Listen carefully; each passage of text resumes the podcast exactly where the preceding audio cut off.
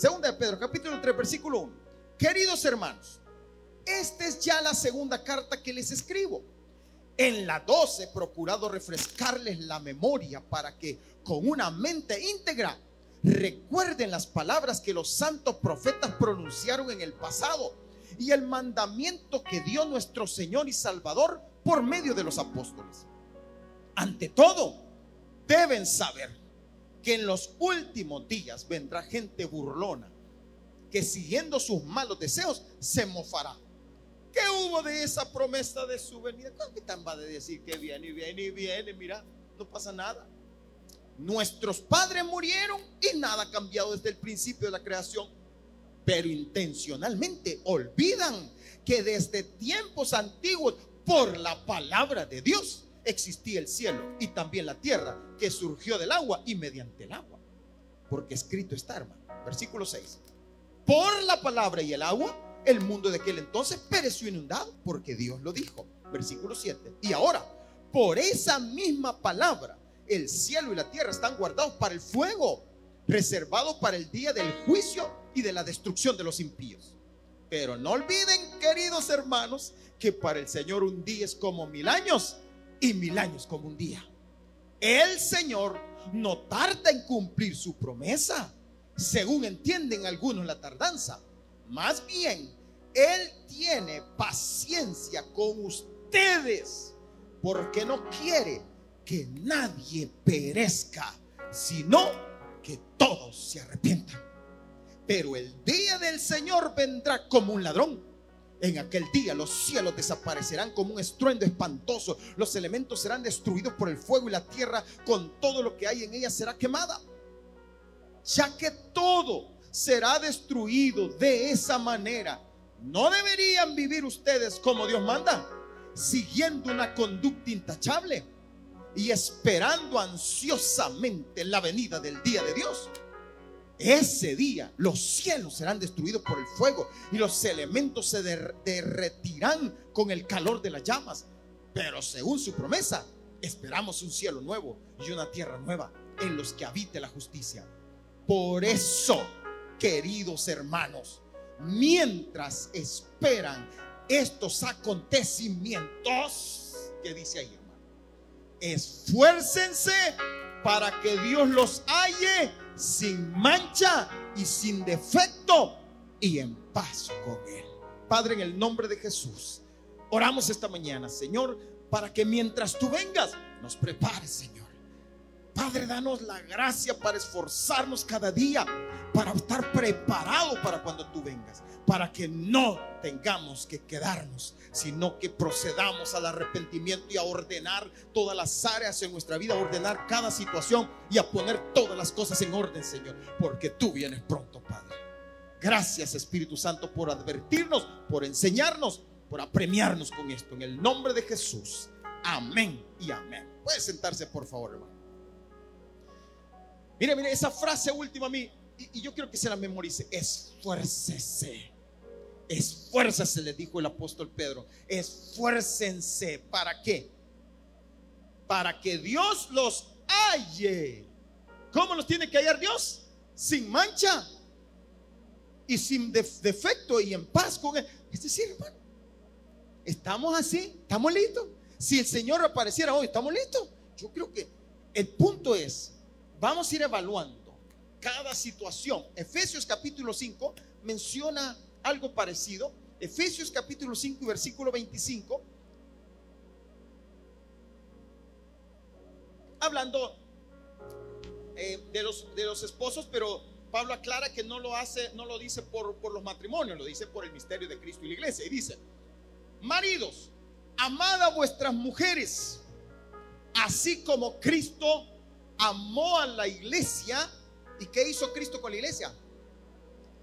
¿Cuántos saben eso? ¿Cuántos saben? Ahora, quiero aclarar, ¿quién es la iglesia? Nosotros, ¿verdad? Nosotros. Nosotros somos la iglesia. Nosotros, los lavados con la sangre de Cristo, los que hemos recibido a Cristo como Señor y Salvador, somos la iglesia. La iglesia no es el edificio. La iglesia no es solo las personas que están dentro del edificio. La iglesia somos los que hemos creído en Jesús como Señor y Salvador. Hemos sido lavados con su sangre, pero también hemos sido santificados. Y aquí es donde viene el punto. Ahora, vea, dice, Volvamos otra vez. Maridos, amad, aquí, aquí también para los esposos, para los que están casados, aquí está. Maridos, amad a vuestras mujeres de esta manera, así como Cristo amó a la iglesia y se entregó a sí mismo por ella. Versículo 26, ¿para qué? Para santificarla. No para que sea una iglesia cualquiera, no para que ande por aquí por allá como que haya, no, para santificarla, habiéndola purificado en el lavamiento del agua por la palabra. La palabra nos santifica cada día. La palabra nos despierta cada día. Y dice, versículo 27, a fin con el propósito de que presentársela a sí mismo. Oiga, oiga, vamos a ver, vamos. Él viene por su iglesia la lleva al cielo y se casa con ella. Oigan esto. Pero él no viene por una iglesia que esté toda ajada, arrugada, deteriorada, apagada. No, no, no. Él no se va a casar con una iglesia así. Para eso nos ha dado tiempo aquí en la tierra. Para que estemos listos, preparados. Y dice, pero él viene por una iglesia a fin de presentársela a sí mismo. Una iglesia como gloriosa. Diga conmigo, gloriosa. A fin de presentar una iglesia gloriosa. Una iglesia que no tuviese mancha, ni arruga, ni cosa semejante, sino que fuese santa y sin mancha. Él viene por una iglesia gloriosa. El, día de la boda de, de, de Stephanie, de mi hija, pude ver algo. Mire, hermano, yo pude ver a mi hija preparándose con mucha anticipación con su vestido y que iba a medírselo, a tallárselo, y que tal fecha no sé qué, y que aquí, que allá, luego el velo, y que a dónde, que y que la van a, a, a, a, decorar, sino a pintar, a arreglar, y todas esas cosas, ¿no? Para un ratito se invierte dinero. Y ya, ya, wow, después y bueno, hasta yo tuve que venir estrenando. Papá, no puedo decir con los mismos trajes. Pues, si yo tengo traje, no, tiene que ser un traje nuevo, zapato nuevo. Así que yo vine zapato nuevo, traje nuevo, todo nuevo. Tata nuevo, todo tenía ella nuevo. Porque ella se preparó. Ella se preparó. Y cuando entramos por ahí, por allá atrás, y entramos, cuando la novia venía, el novio estaba parado aquí yo pude ver a Manolo. Yo dije, depende de la cara que le vea, se la doy, si no, no se la doy. Pero yo pude verlo. Y él se queda así, con la boca abierta. Hermano, no aguantó y se puso a llorar cuando la vio. Cuando vi a la novia entrando, preciosa, linda. Obviamente la hija mía, preciosa, linda. Y entró con su vestido elegante. ¡Wow! Terminó llorando. Y más cuando yo le dije, ay, si no me la cuidas. Más lloró. Pero eso, hermano, se preparó. ¿Cómo cree que Dios quiere ver a su esposa, a su novia, cuando se casa con ella? ¿Mm? ¿Cree usted que una novia va a venir enchancletada con los pantalones rotos? Yo creo que el novio va a salir corriendo. No. Es que la iglesia se prepara. Dios viene por una iglesia gloriosa, sin mancha, sin arruga.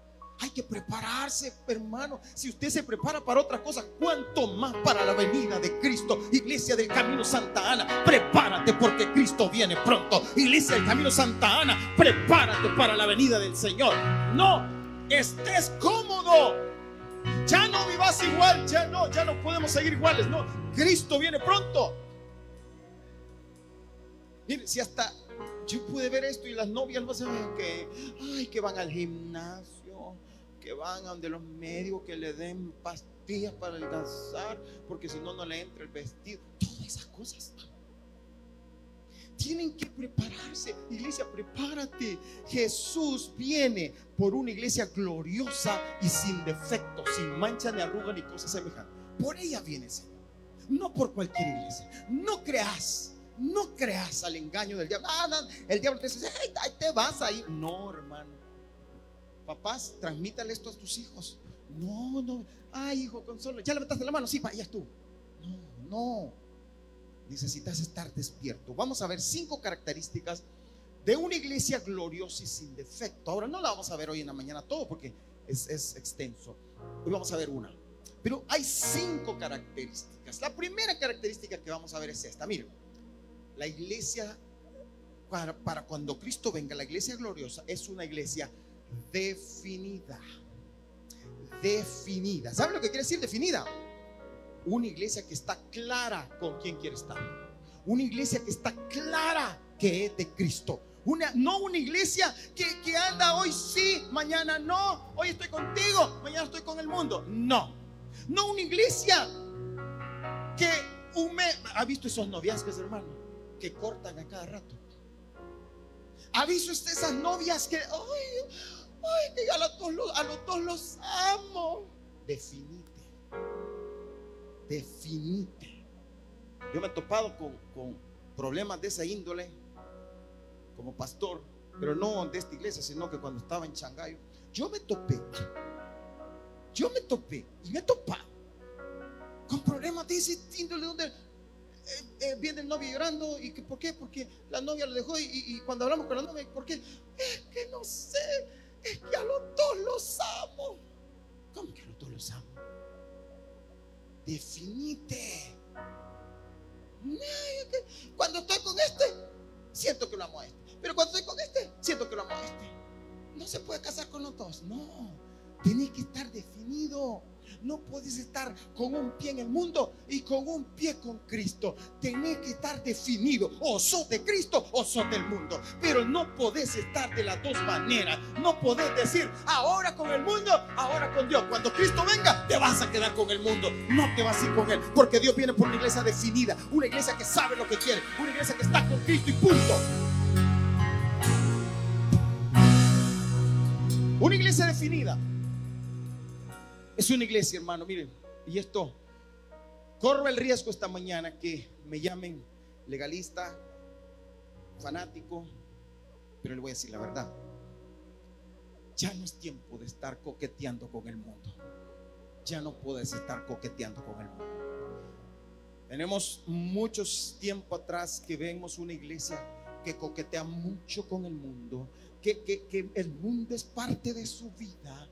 Y Cristo dijo, estamos en el mundo, pero no somos del mundo. Y usted no puede seguir coqueteando con las cosas de este mundo. Pero ha sido tal el coqueteo que hemos llegado a penetrar más y hacer estar más con el mundo que con Dios. La Biblia nos muestra un ejemplo. La nación de Israel, hermano, fue una nación que jugó, coqueteó mucho con el mundo, se metió mucho con el mundo. Y cuando el Señor de repente los redargó y les muestra y le dice, ¿de qué lado están? Hubo un momento que, tuvieron que decidir. Cuando se acuerda cuando Moisés subió al monte, Moisés sube al monte para que Dios le diera las leyes. Cuando Moisés desciende, se da cuenta que el pueblo está adorando una imagen, un becerro, está adorando. Y el Señor viene y le dice, pónganse por aquí, preséntese todos. Los que estén por Jehová, pónganse a mi lado. Y se juntaron todos los levitas. Pero tuvo que ponerlos y definirlos. Y le dijo, ok, ahora conságrense en cada uno con su hermano. Y hubo una matanza en ese lugar. Porque hay que definirse. Ya no pudiste estar entre dos amores. Tienes que definirse quién es tu amor. Con quién vas a estar. Con quién querés estar. ¿Eres con el mundo? Quédate con el mundo. ¿Eres con Dios? Servirle solo a Dios. No podés estar jugando, porque de ahí te sacó el Señor, de ahí te rescató el Señor. Luego viene un caso donde está el pueblo de Israel. Llega un rey llamado Acab. Este rey Acab se casa con una mujer eh, de, de los sidonios, cananeos, llamada Jezabel. Y estos dos hacen las cosas terribles para la nación de Israel. Era el lado norte de Israel. Era para, para la tribu del norte de Israel. Y cuando él estuvo, Y ella, más que todo Jezabel, indujo al pueblo a honrar a Baal y dar culto a Baal y se metieron con Baal y la gente siguió y comenzó a seguir a Baal y hacía lo que Baal decía y empezaron a creer en Baal y dejaron de lado a Jehová. De repente aparece Elías y viene Elías y le dice, los reúnen a todos y Elías le dice, ¿hasta cuándo les dice? Van a claudicar ustedes entre dos pensamientos. Si Jehová es Dios, servirle. Y si Baal es Dios, váyanse con Baal. Pero los puso contra la pared. Hay que definirse. Leamos aquí, Primera de Reyes capítulo 18, versículo 20. Entonces Acab convocó a todos los hijos de Israel y reunió a los profetas en el monte Carmelo. Versículo 21. Y acercándose Elías a todo el pueblo dijo, ¿hasta cuándo claudicaréis vosotros entre dos pensamientos? La palabra claudicar tiene que ver con la palabra que estás saltando de un lado para otro. Hoy estás aquí, mañana estás acá. Estás saltando. No te, no te definís. ¿Hasta cuándo? Si Jehová es Dios, seguidle. Y si Baal, pote. Y el pueblo no respondió palabra. Estaba metido con Baal. Estaba inmerso con Baal. Mira aquí lo que dice Santiago capítulo 4, versículo 4. Hermano, hay que estar definidos claro con quién estoy. No juguemos a ser cristianos. Metámonos con Dios de lleno. Oh, almas adúlteras, miren lo que nos dice Santiago. Oh, almas adúlteras, no sabéis que la amistad del mundo, ¿qué es? Yo pregunto, le quiero preguntar a usted, ¿qué quiere ser amigo o enemigo de Dios? Porque lo que está diciendo aquí que si usted se vuelve amigo del mundo, sigamos leyendo. Cualquiera pues que quiera ser amigo del mundo, automáticamente se constituye en qué? Lo está leyendo, hermano. Yo que usted lo subrayara. Dice, cualquiera pues que quiera ser amigo del mundo se constituye enemigo de Dios ¿O pensáis que la escritura dice en vano, el espíritu que Él ha hecho morar en nosotros nos anhela celosamente? Él es celoso, Él es delicado. Él no quiere compartir. O eres de Dios o eres del mundo. ¿Dónde quieres estar? Ya no coqueteemos, hermano. Ya no juguemos con el mundo. Ya no nos metamos más con el mundo. ¿Qué es el mundo? Bueno, el mundo es un sistema con un idealismo, pensamientos que te conllevan a una vida totalmente diferente a los principios del reino. Es otro reino. El mundo se refiere no a la gente, se refiere a principios, ideas, pensamientos, cosas que ahora corremos tras eso como iglesia. Imagínense, hermano, ¿sabe que ahora ya nadie quiere honrar? Bueno, ya nadie no, sino que muchos dentro de la misma iglesia, ya no les importa el matrimonio. Dice, ¿para qué? Un simple papel. Ese es el mundo. Pero Dios piensa así. Vamos a ver, mira, quiero que para que vayamos entrando en, en contexto, ¿quién era Baal? Veamos quién era Baal. ¿Por qué esta nación se metió tanto con Baal? Jezabel mató a, muchos profetas de Jehová y levantó 450 profetas de Baal, 400 profetas de Acera, que era como, como la mujer de Baal. Y todos le, daban honra a Baal. Y se metieron con Baal, siendo el pueblo de Dios, la nación de Israel. Adoraron por muchos años, más de 20 años, metidos en adoración a Baal. Fue, fue una lucha constante por los profetas de Dios. Mire quién era Baal. Baal era uno de los dioses más importantes de los cananeos. ¿Se recuerda usted que la tierra donde Dios lo llevó es a Canaán? Y ese Dios eh, lo tenían los cananeos. Y dice, el cual creían que tenía poder sobre la lluvia, el viento y las nubes, y que solo él podía salvar a la gente así como a sus animales y cosecha de la esterilidad e incluso de la muerte. Ellos creían que Baal era un Dios que los prosperaba. Miren, ¿se recuerda usted que, el profeta Elías hizo que cesara la lluvia por tres años y medio? ¿Y sabe por qué? Para demostrar que era Dios, que no era Baal el que hacía llover. Es Dios el que cesa las lluvias o hace que descienda la lluvia. Pero aún así el pueblo seguía ciego. ¿Qué más había? Miren, la fuerza que impulsaba el culto de Baal eran los ritos sexuales. Se glorificaba el sexo. Oiga, ¿no le, ¿no le suena algo parecido eso ahora? ¿No nota algo? Que Baal sigue en pie a través de los demonios metidos en el mundo donde estamos viviendo tiempos donde se glorifica el sexo, donde el sexo está metido por todos lados, hermanos, donde lo sexual, donde todo eso está, mire, la prostitución en los templos y los sacrificios de niños también eran aspectos importantes del culto de Baal. La gente quemaba a sus hijos al fuego como sacrificio para Baal. ¿Cuántos de nosotros no entregamos a nuestros hijos a Baal dándoles una tablet para que adoren a Baal? ¿Cuántos de nosotros no estamos metidos, en, inmersos en ese mundo de sexo ilícito, corriendo tras eso? Afectados todo nuestro ser por el, por el pecado del sexo, lo sexual, cayendo en adulterios dentro de la iglesia, fornicación dentro de la iglesia. Ahora usted oye, a la gente dice, mire, le presento a mi novio, pero no es su novio, es su marido. Y, la gente cree que esto es normal. Como ahora sí es. Tú.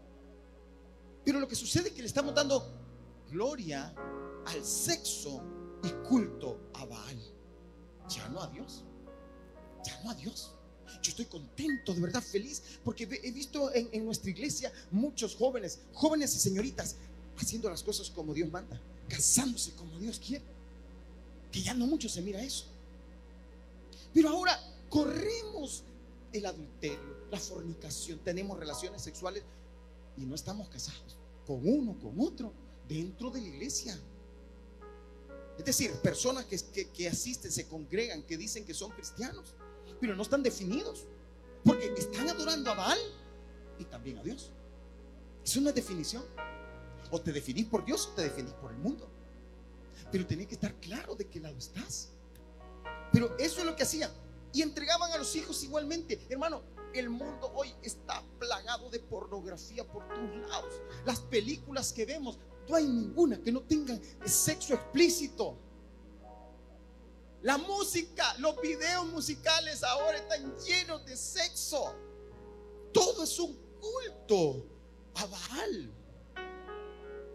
Todo está lleno de toda esa Hermano, usted entra a un, comercial, hasta los comerciales, pues. hasta los muñequitos, que antes le decíamos, vamos a ver muñequitos, hasta los muñequitos. Todo está plagado.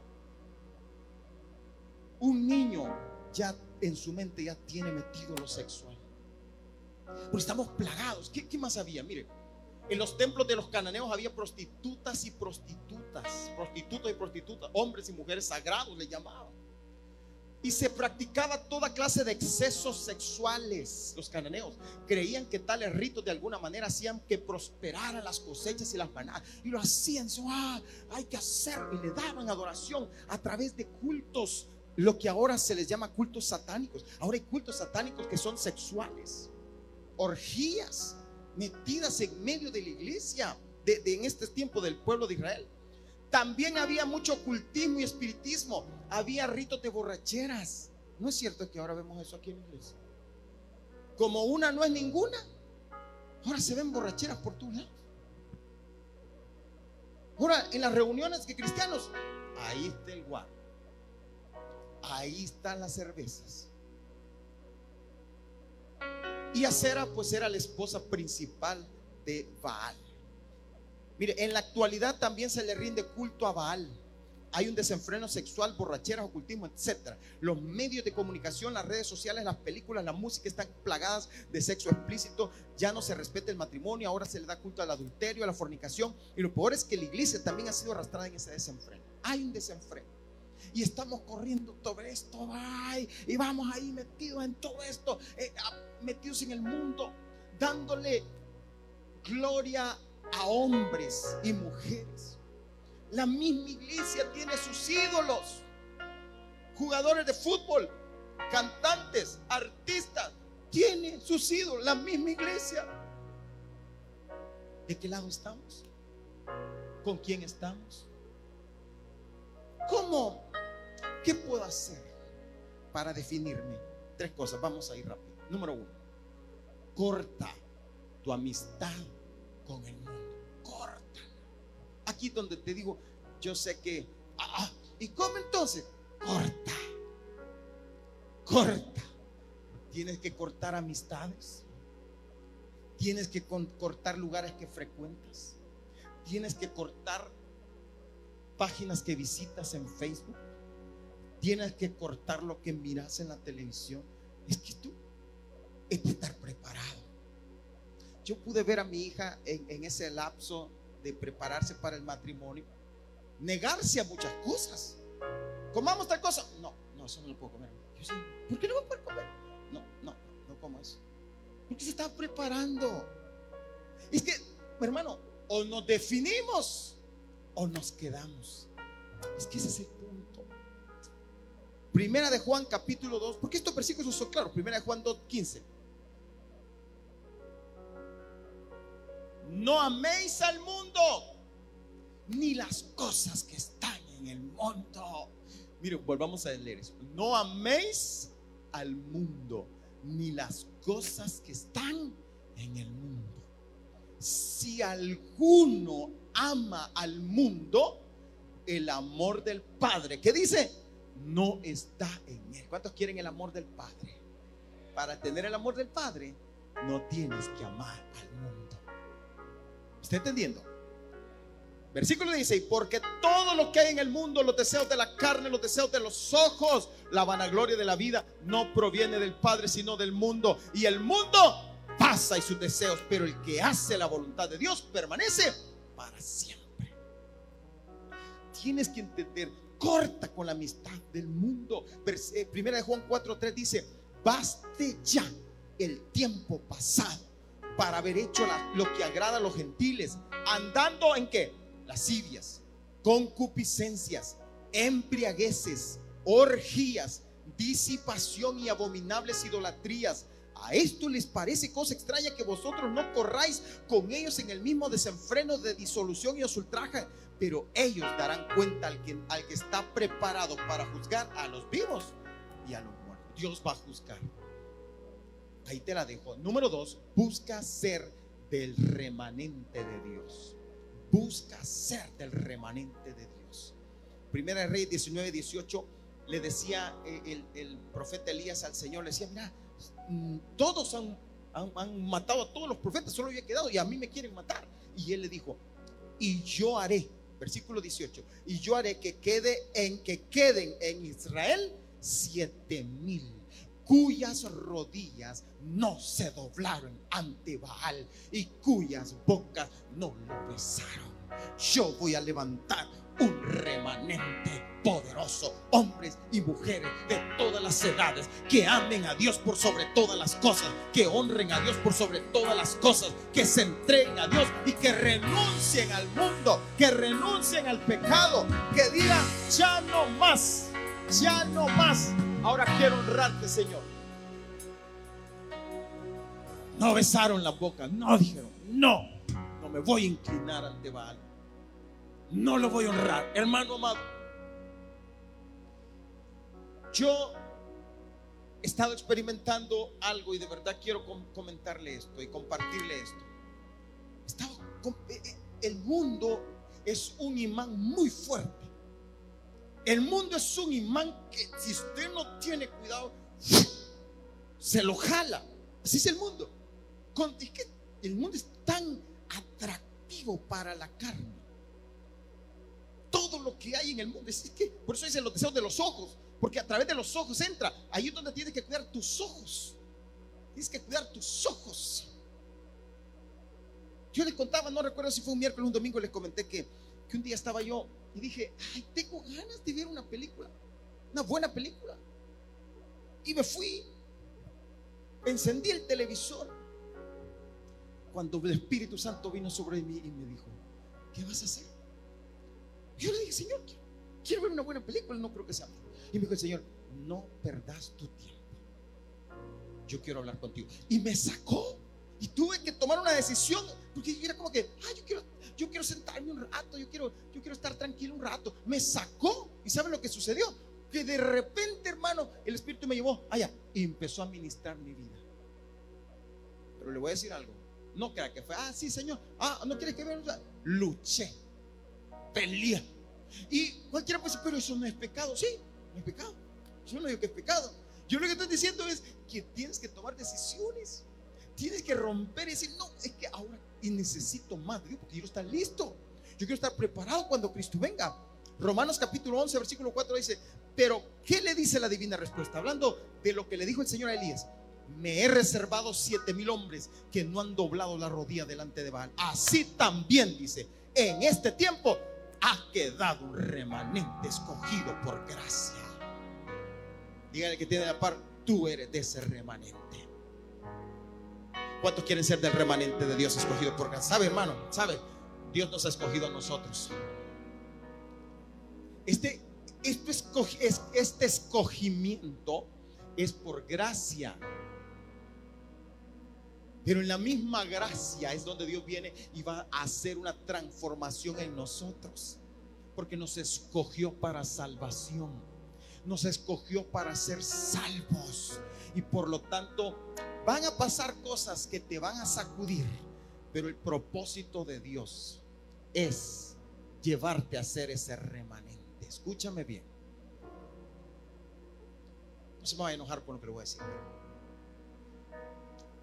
Dios te va a llevar a ser parte de ese remanente por las buenas o por las malas.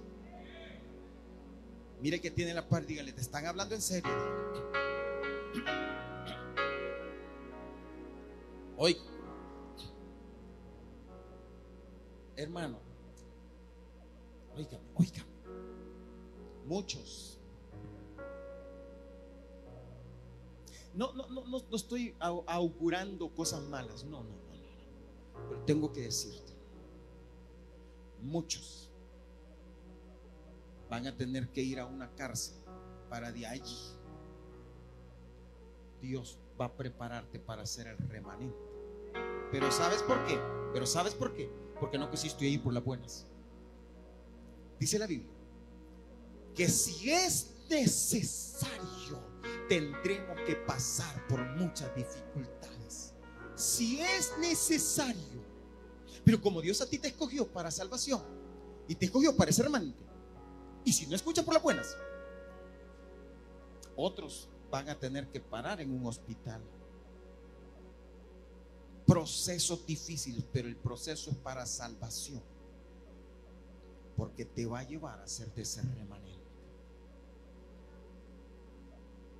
Dios va a hacer, mira, hay muchos que van, hermano, van a las cárceles, hay muchos que, entran a los hospitales y salen igual o peor, renegando. Pero no. Pero cuando Dios tiene un proceso en tu vida, Dios te va a rescatar y te va a hacer un hombre y una mujer de Dios. Va a levantarte con fuego. Y muchas veces ese fuego va a llegar en esas situaciones difíciles. Ahí va a llegar.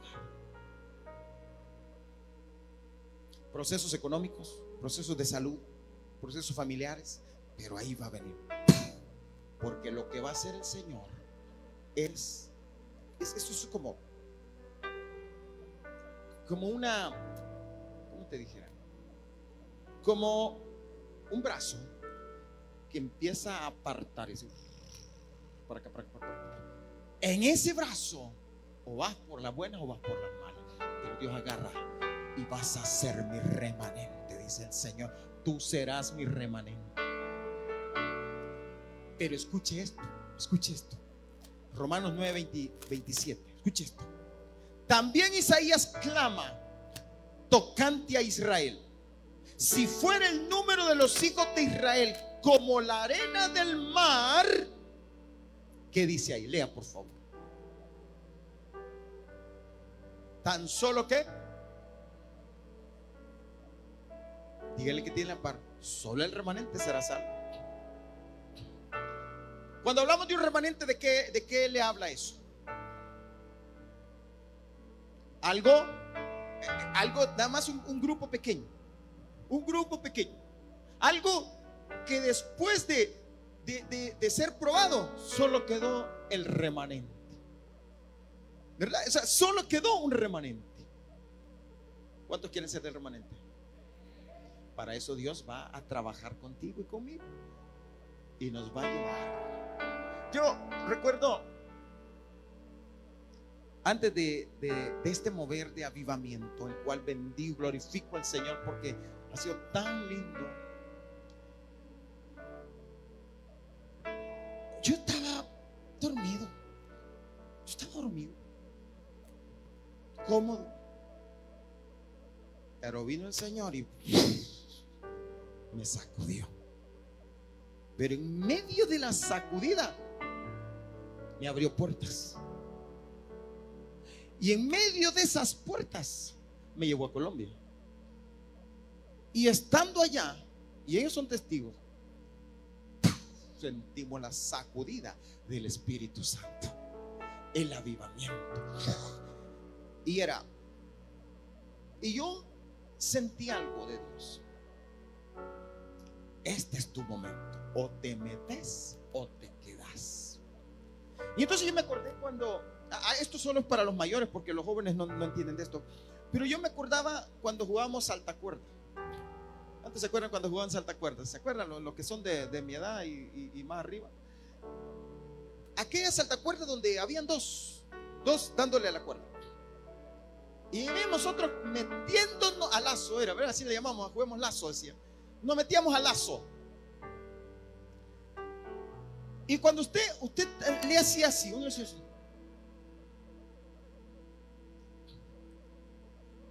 Y habían tres formas. Una, nunca te metías. Ay, no, no.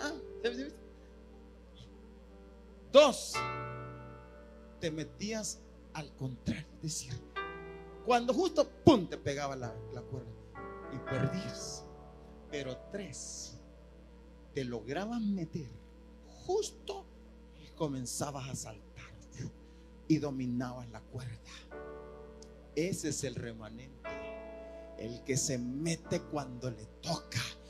Y oíme, ¿cuánto tenemos ahora? Hoy es 19. ¿19 de qué es hoy? 19 de noviembre. Hoy es el momento para que te metas en la cuerda. Hoy, 19 de noviembre del 2023, o te metes o te quedas o te metes o te quedas. Dile que tiene la paz, o te metes o te quedas. Pero hoy es el día que Dios ha dicho, ahora viene el despertar para mi remanente. Ahora te metes porque yo estoy contigo. Yo voy a llevarte porque tan solo el remanente será salvo. Aleluya. ¿Cuántos quieren entrar en la cuerda? O te metes. Hoy es el día. Pero número tres, vamos a ver, ¿cuáles fueron los primeros dos? Estamos hablando de, la iglesia que está firme, aquella iglesia definida, aquella iglesia que sabe lo que quiere, aquella iglesia que, ya no está jugando, que sí, que no, no, no, no. Primero, corta tu amistad con el mundo. Segundo, busca ser el remanente. Y tercero, arregla tu altar que estaba arruinado. Primera de Reyes capítulo 18 versículo 30. Entonces dijo Elías a todo el pueblo, acercaos a mí. Y todo el pueblo se le acercó. ¿Y qué hizo Elías? ¿Qué hizo Elías? Arregló el qué. ¿Y cómo estaba el altar? Mientras el pueblo estaba adorando a Baal y que sí, y que de vez en cuando iba con Dios y de vez en cuando con Baal, el altar fue destruido. Más en otra parte, Elías dice, y ellos, los, tu pueblo, el pueblo, destruyó tus altares. Lo destruyeron, lo dejaron tirado, se arruinó el altar. ¿De qué nos habla el altar? El altar, eh, la palabra arreglar significa remendar, restaurar, sanar. La palabra altar significa lugar de sacrificio. Póngame por ahí está. Creo que la siguiente imagen. La, también es un lugar de encuentro con el Dios vivo. Ahí está. Arreglar significa remendar, restaurar, sanar. Altar, lugar de sacrificio y también es un lugar de encuentro con el Dios vivo. Es un lugar. ¿Qué es lo que hemos perdido? Hemos perdido, se ha quedado derribado el altar. ¿Por qué? Porque hemos dejado a Dios a un lado. Hemos dejado a Dios a un lado. Estamos corriendo tras la corriente del mundo. Estamos yendo, hermano, y nos metemos. Mire, hermano, mire, mire. ¿Sabe qué, hermano? Ese fanatismo por las cosas de este mundo tiene que, tiene que cortar con eso. Hay gente que aquí está, está en la iglesia y si hoy hay culto, pero también juega el Madrid y el Barça, su corazón está dividido.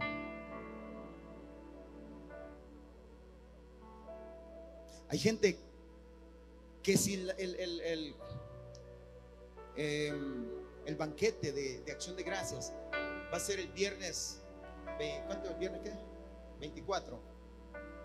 Pero ese día viene, em, ¿quién? Dígame, viene Luis Miguel. Ya entran en conflicto.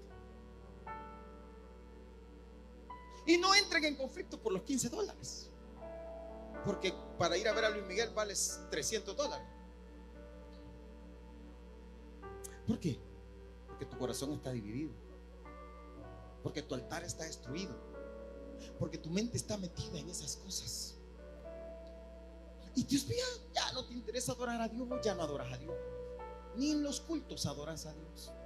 Está derribado tu altar el lugar del encuentro con Dios, el lugar donde recibís la bendición de Dios, el lugar donde Dios te, te, llena, te fortalece.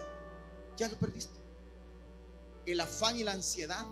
Hoy en día nos levantamos temprano, pero para ir a trabajar, pero no para estar con Dios. Y no te queda tiempo para adorar a Dios. Has perdido el altar. Está derribado. Hay que restaurarlo. Éxodo capítulo 20, versículo 24 dice, altar de tierra harás para mí y sacrificarás sobre él tus holocaustos y tus ofrendas de paz, tus ovejas y tus vacas, en todo lugar donde yo hiciere que esté la memoria de mi nombre, vendré a ti y para eso es el altar. El lugar donde Dios te va a llegar, te va a bendecir. Pero mucha gente ya no quiere, no quiere, ya no tiene derribado el altar. Hay que reconstruirlo. Hay que arreglarlo. Hay que volver a, tener amores, intimidad con Dios. Por eso, tres Tres altares te voy a mencionar. Número uno, la alabanza y la adoración. Hay que restaurar el altar de la alabanza y la adoración. Hay mucha gente que ya no alaba ni adora. No, canta ahí medio, pero no adora, no alaba. Tienes que volver a esos amores donde lo adora, donde Él es todo para ti.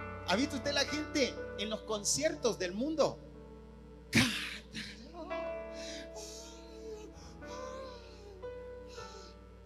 Hasta cuando cantan en inglés, pero te los mira, los mira que se meten. Hay gente que llora. Hace poco leí una noticia de un concierto donde había más de 60 mil personas de una famosa cantante. Y, estando en el concierto se murió una persona porque le dio ataque al corazón. Se emocionó tanto que ¡pum! A lo mejor de haber sido cristiano. No, bueno, no sé. Pero ¿sabes qué? El mundo adora a sus hijos. El mundo adora. ¿Ha visto usted la gente cuando, cuando, mire, hace poco leí otra noticia que decían que, que, probablemente Messi venía al Salvador. Uy, yo vi la gente y empezaba a ahorrar, meter el dinero al banco. O sea, ¿qué cree que va a pasar si, si, si eso se diera? El viernes 24 va a jugar a las 6 de la tarde. Ahora, ¿sabes por, por qué te digo esto? Es que ya es tiempo que, que aprendamos a definirnos de qué lado estamos.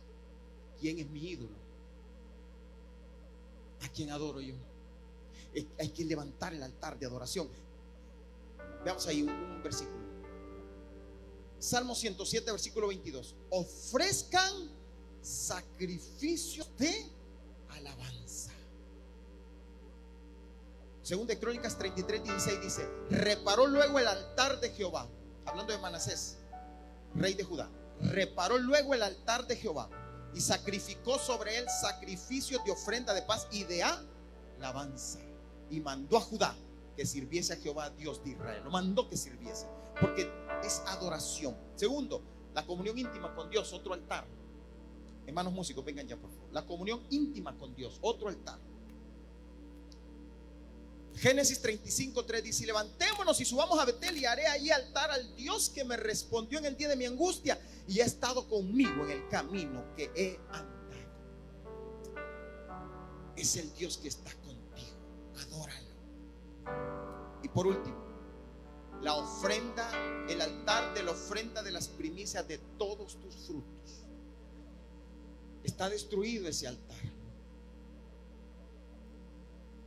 Y lo decía a la hora de las ofrendas y, los diezmos y las ofrendas. Hemos dejado eso como que, que, el mundo penetró de tal manera que nos enseñó el mundo a ver eso en poco y a darle a Dios a veces así miserias. Y decimos, no, es que Dios no necesita la ofrenda. Dios nunca ha necesitado toros, pero le dijo a su pueblo que le sacrificara a todos vacas, becerros. No es que Dios necesite becerros ni vacas o comer carne, pero le dijo a su pueblo, sacrifícame. Las primicias, lo mejor es la ofrenda, es altar a Jehová. Es el altar que ha sido destruido. Ya no lo vemos como altar, como adoración. Lo vemos como algo así. ¿Sabe, hermano? Te voy a decir Hay momentos que nosotros le traemos a Dios una ofrenda que nada que ver con lo que Dios te bendice a ti. La costumbre es así, más que todo en nuestro medio. Vamos a la ofrenda y empezás a meterte la mano a la bolsa y a buscar las monedas. Y de ribete tus dedos tienen tal agilidad que buscan la moneda ya saben cuál es la moneda de menor y es la que agarras. Digo, ¿te gustaría que Dios te dé así? Esa es tu honra, Dios. Así honras al que te da la vida, la salud, al que te da todo lo que tenés, al que te respondió cuando le clamaste, al que te sacó de las tinieblas. Así lo honras. Le traes lo que caiga. ¿Se acuerda de aquella mujer viuda que trajo? ¿Cuál fue lo que Dios dijo? ¿Qué hacían los ricos? Se jactaban y los viudas. ¿Y qué hizo la viuda? Unas monedas. ¿Y qué dijo Jesús? Ella dio todo lo que. Y a veces queremos agarrar eso y digo, eso es todo lo que tú tenés. En la moneda es todo lo que tenés. Y, y, es que yo di como la viuda. Mm. El problema, entonces, el, el altar, ese altar está derribado. Se nos ha olvidado. ¿Sabes? ¿Sabes que la ofrenda es un arma de guerra? Sabes que cuando tú presentas un altar, el pueblo de Israel, cuando estaban y se iba a enfrentar a un ejército, el Señor le dijo: Tráeme una ofrenda, preséntame una ofrenda. Y Samuel presentó una ofrenda. Y después de que presentó la ofrenda, el Señor derrotó a sus enemigos. Mire, lea conmigo aquí, Deuteronomio 26:1 dice: Cuando hayas entrado en la tierra que Jehová tu Dios te da por herencia, y tomes posesión de ella y la habites, en entonces, oiga, tomará de las primicias de todos los frutos que sacare de la tierra que Jehová tu Dios te da y las pondrás en una canasta. E irás al lugar que Jehová tu Dios escogiere para hacer habitar ahí su nombre. Y te presentarás al sacerdote que hubiera en aquellos días y le dirás, declaro hoy a Jehová tu Dios que he entrado en la tierra que juró Jehová a nuestros padres que nos daría. Y el sacerdote tomará la canasta de tu mano y la pondrá donde? Delante del altar de Jehová tu Dios. Versículo 10. Y ahora, he aquí va a decir el, el que le lleva la ofrenda, he traído las primicias del fruto de la tierra que me diste, oh Jehová y lo dejarás delante de Jehová tu Dios. ¿Y qué vas a hacer? Y adorarás delante de Jehová tu Dios y te alegrarás con todo el bien que Jehová tu Dios te haya dado a ti, a tu casa, así tú como el levita y el extranjero que está en medio de ti. Ese altar está caído. Ahora le hacemos como, es que yo por eso insisto, esto es honra. Pero a veces lo vemos como cualquier cosa. Pues. O simplemente no le doy nada. Porque gente cree que, que le está dando al pastor, que le está dando aquí, que le está dando allá. No, no es eso. Es adoración. Y la adoración es de acuerdo a como Dios te ha bendecido. La adoración no es darle una moneda. Estábamos allá en el Congreso y cuando iban a recoger la ofrenda, yo saqué un billete de a 5 dólares. Cuando de repente el Señor me dijo, tenés uno de a 20. Y yo dije, Sí, Señor, pero es para el taxi. Y ahí quedó la plática con Dios.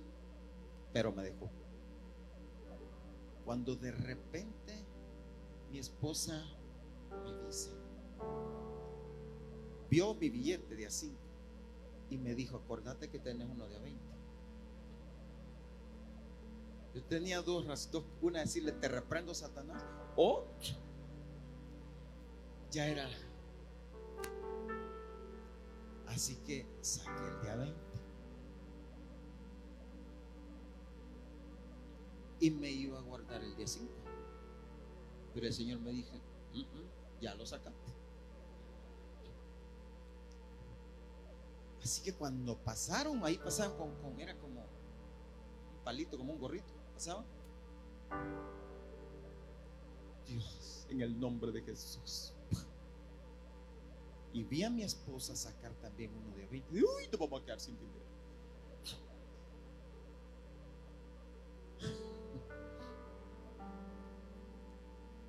Pero cuando estábamos en el hotel, la muchacha que nos atendió en el hotel, la recepcionista, dijo a una persona que, que, había llegado, le dijo, no le dijo, a usted le vamos a devolver los impuestos que le habíamos cobrado. Eh, porque usted es extranjero, le dijo. Entonces dije, ok. Yo también, mire, le dije yo, nosotros somos extranjeros también. Sí, me dijo, también a usted le vamos a devolver todo. Hermano, cuando me hace la cuenta, eran más de 100 dólares que me estaban devolviendo. no recuerdo la cantidad, pero se acuerdan. Pero me devolvieron mucho más de 100 dólares. Y yo regateando al Señor.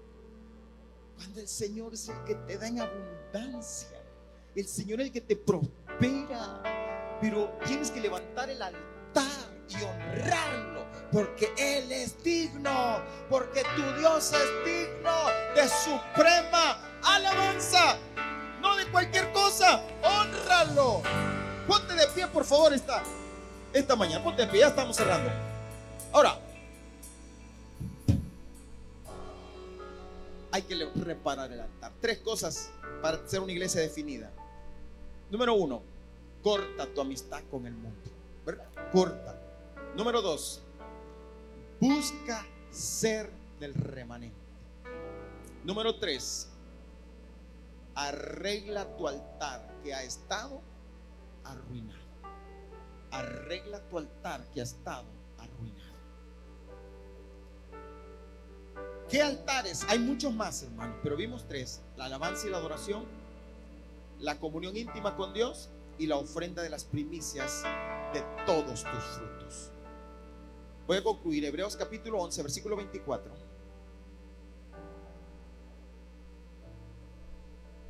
Hebreos 11, 24 dice, por la fe Moisés, note esto, iglesia definida, por la fe Moisés, hecho ya grande, ¿qué hizo?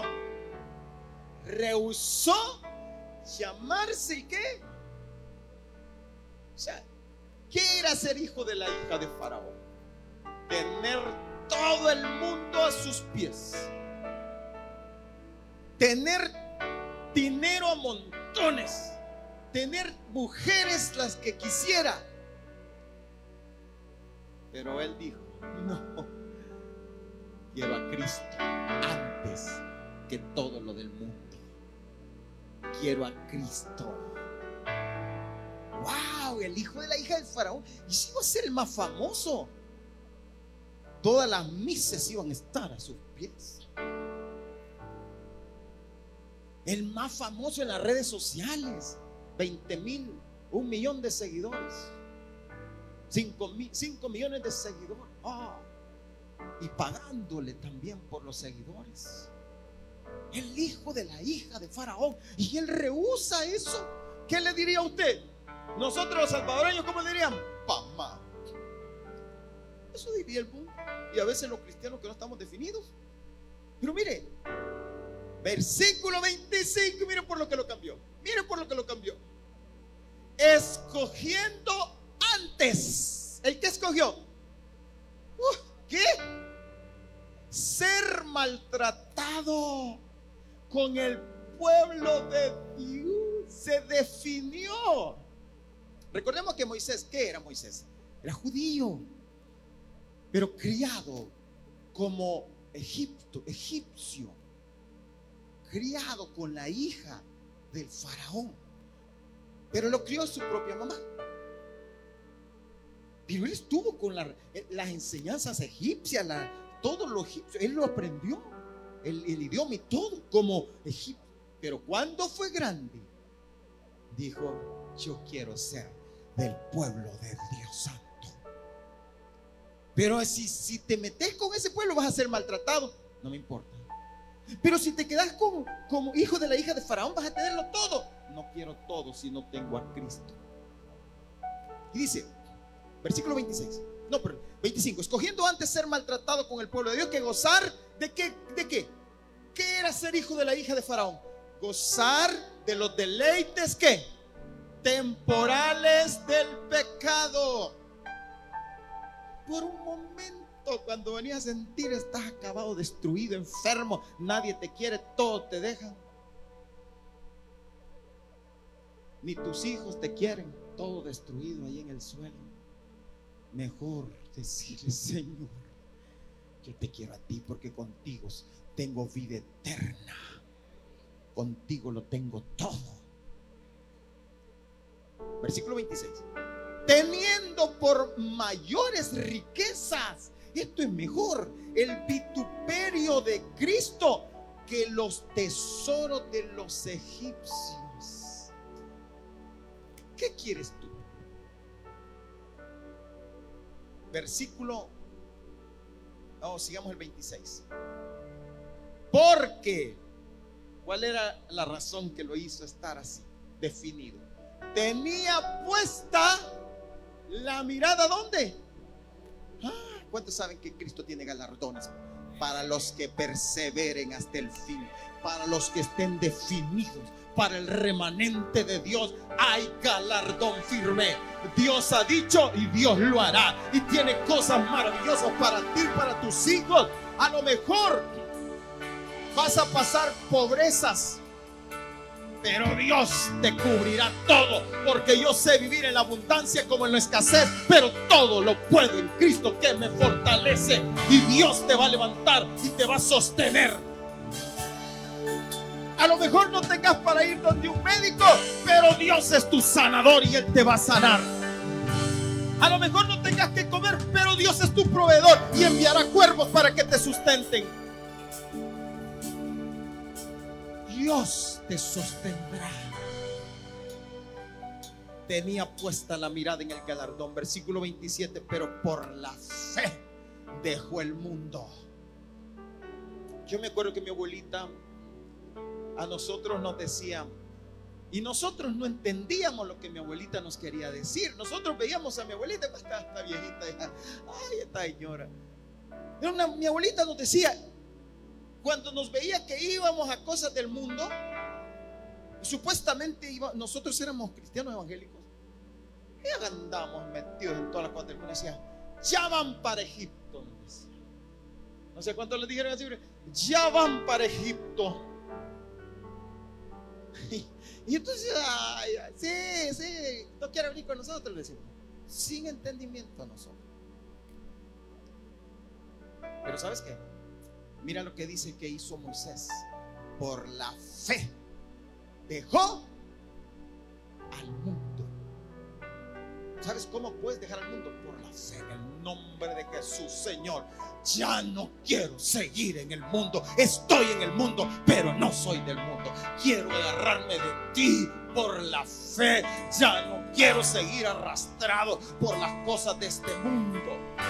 Por la fe no temiendo la ira del rey, porque al dejar el mundo el, rey de Egipto, el faraón se enoja y no te quiere soltar. Y ahí te tiene y de repente sentís los jalones, sentís el ataque del enemigo cuando quieres dejar el mundo. Cuando estás en el mundo no te toca, pero cuando quieres dejarlo te empieza a agarrar, vos sos, vos. Porque ¿qué hizo Moisés para poder dejar el mundo? se sostuvo. ¿De qué manera? Como viendo al invisible. Como viéndolo.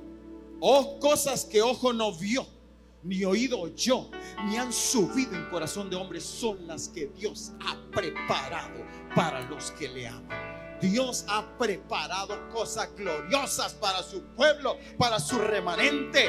Pero el remanente tiene que definirse, estar definido. El remanente tiene que estar claro de qué lado quiero estar. Y por último, solo te quiero recordar, otra vez para las personas que son de mi edad y mayores. ¿Cuántos jugaron pase mi signo? No, no, los jóvenes no entienden.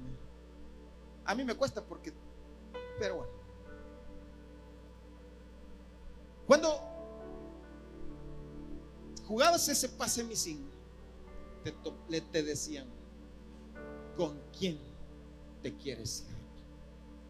Pues yo quiero esta mañana desafiarlo a algo. ¿Con quién quiere estar usted?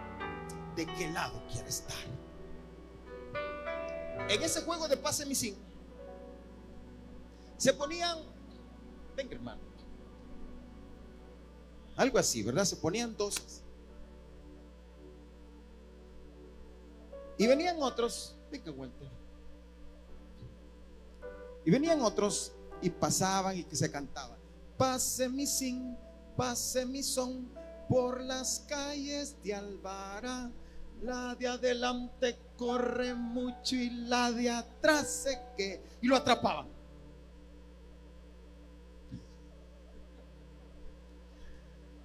Ay, Señor, qué lindo recordar la niñez.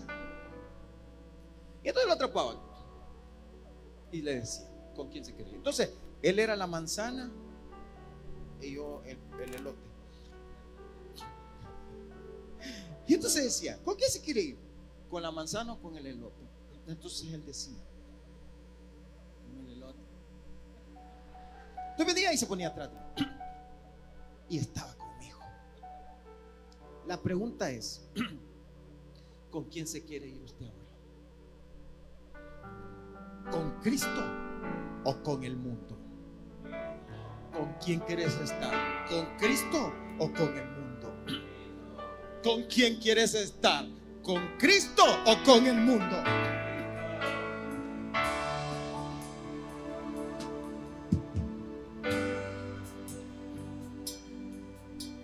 Yo creo que esta es una de...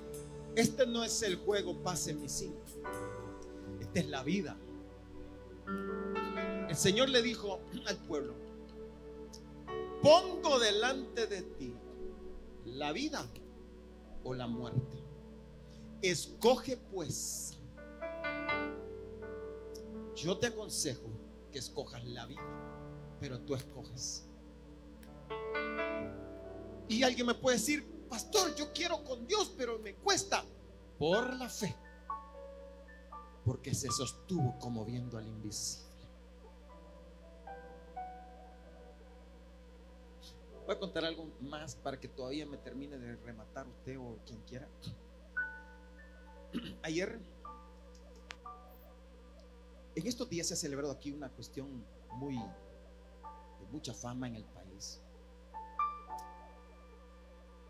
Pero yo fui desafiado por el Espíritu Santo a que esas cosas realmente, ¿qué, qué me edifican? Me edifican. Especialmente los hombres, nos edifican. ¿Qué van a hacer nuestros ojos viendo eso?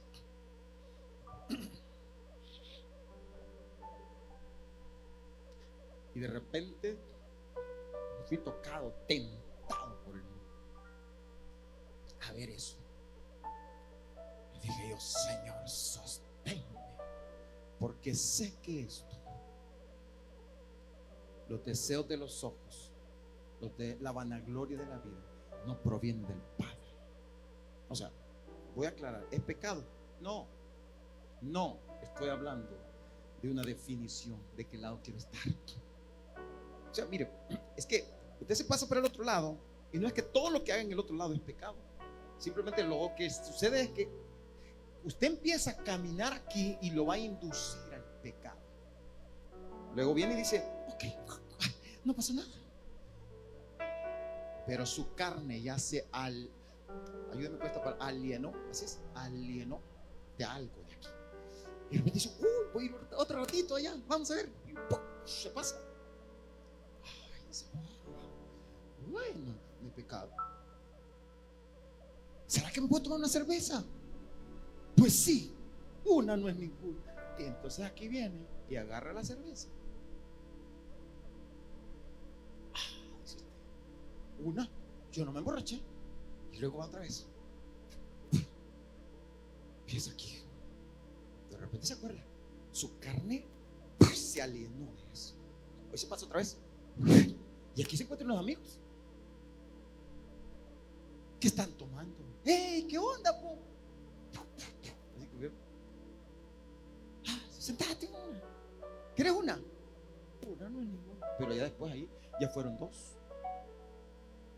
Tres. Cuando empezó a sentir mareado, hasta vino a la iglesia mareado.